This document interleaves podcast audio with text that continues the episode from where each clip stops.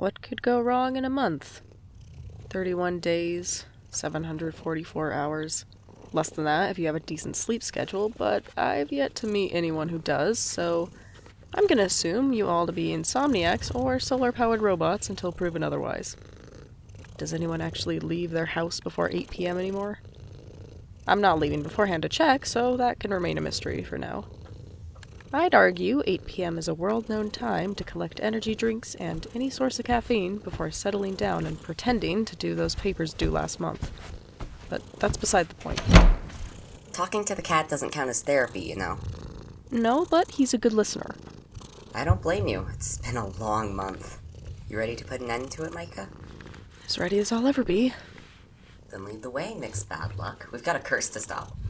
What's the worst that could happen? Famous last words, Salem. Famous last words. Hurry up, guys, or I'm leaving without you. Time's up. Let's go before Bailey starts messing with things he shouldn't. What could go wrong in a month? Spoiler alert, the answer's a lot. Like, a lot, a lot. You didn't hear this from me, but say thank you to your robots. You never know when they might take over.